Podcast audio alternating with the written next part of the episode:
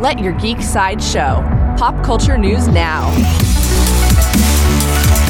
Hi, this is Andrew, and here are your pop culture headlines. New from D C, I G N released an exclusive official trailer for D C Showcase's Batman Death in the Family.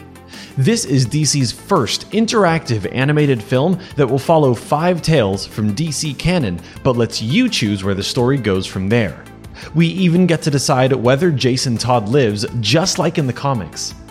D C Showcase's Batman Death in the Family interactive movie will be available this fall. Coming soon from Netflix. Netflix released a teaser trailer for their upcoming animated series Jurassic World Camp Cretaceous. The most amazing camp takes a turn for the worse when the kids meet the Indominus Rex.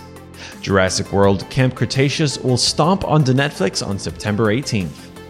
Coming soon from Marvel, Marvel released a new poster for their upcoming film, The New Mutants.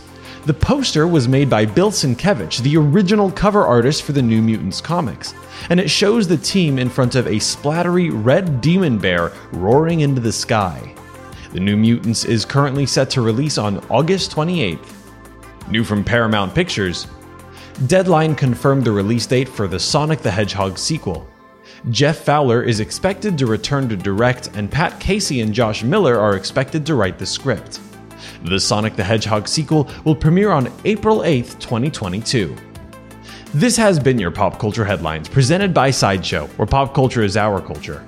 If you'd like to see the full trailer for D C's Showcase Batman Death in the Family interactive movie, or the teaser for Jurassic World Camp Cretaceous, or the new Bill Sienkiewicz New Mutants poster, go to geek side show dot com. Thanks for listening, and don't forget to let your geek side show.